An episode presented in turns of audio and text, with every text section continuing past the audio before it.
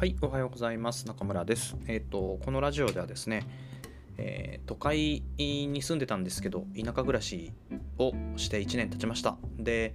えー豊かな暮らしってなんだろうっていうのを、仕事とか、え住む場所、それから人間関係、大きくこういう3つのテーマに分けてですね、まあ、その日その日起こった出来事を振り返りながら、えまあ、どうやったら人間って豊かに暮らせるのかなっていうヒントをですね、お伝えしています。はい、というわけでですね、あのー今日は、まあ、昨日ちょっと対談の音声をお話しさせてもらったんですけど、まあ、一緒に来ているお友達の新井さんという方からですね、ご質問いただいて、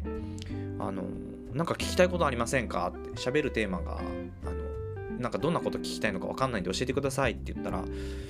一つで面白い質問いただいたんですよね。あのでそれに答えたいと思います。で、いただいた質問は、あの何もない田舎で何をしてるんですかっていう質問ですね。なるほどと思ってあの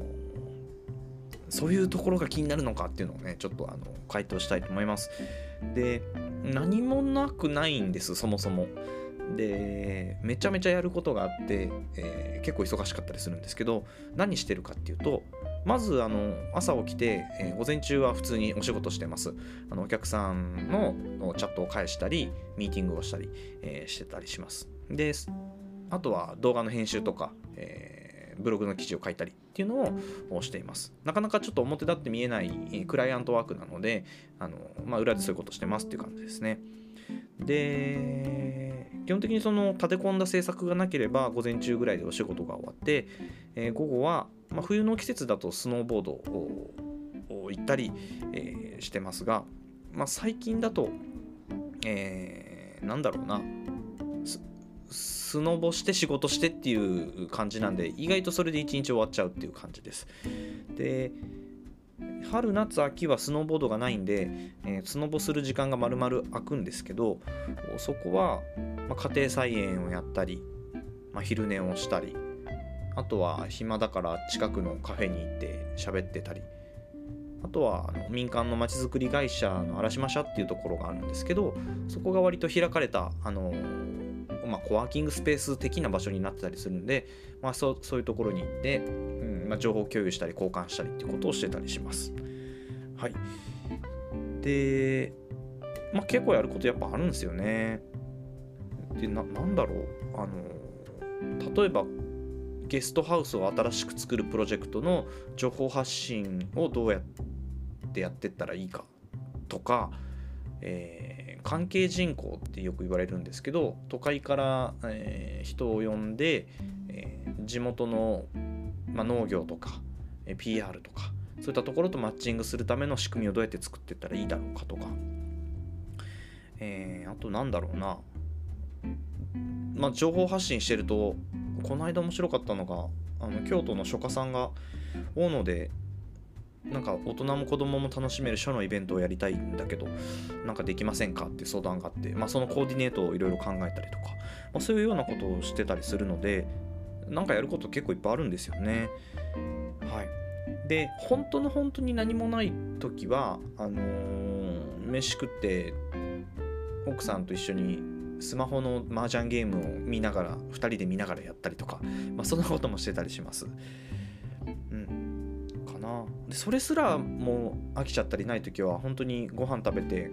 こたつでぼーっとしてたら夕方5時まで寝てる昼寝しちゃうとかねそういうこともありますよ。はい、でえっとこれなんか結構自然に近い暮らしをしてると面白いなと思うのが例えば大きなイベントの運営に運営チームに入ったから、えそれを2ヶ月間頑張りますとか、え割と大きなプロジェクトを一緒にやるんで2ヶ月3ヶ月頑張りますって言って集中的になんか忙しい時期っていうのはやっぱあるんですよね。でそれが終わるとやっぱりなんか結構心身疲れてるのかあの仕事以外は基本的に何もしたくないってこうやっぱ心の底から思うとか体もそういう風に反応するっていうことがあってあの11月に森で森のフェスティバルをやった終わった後なんかは結構やっぱあのエネルギー使い果たしたのか23週間ぐらいもうずっと午前中仕事して午後ずっと昼寝するみたいなね生活ありました。でそれでいいのかっていうのはあるんですけどなんかしっかり休むとなんかチャージが完了すると自然と内側からですねなんか自分の中からなんか今度こういうのしたいとかですねいても立ってもいられなくなる状態になるんですよね。なんかそんな感じでこうオンとオフを切り替えたり生と動を切り替えたりっていうのをあのお勤めの方だと週5働いて週末休むみたいな感じなんですけど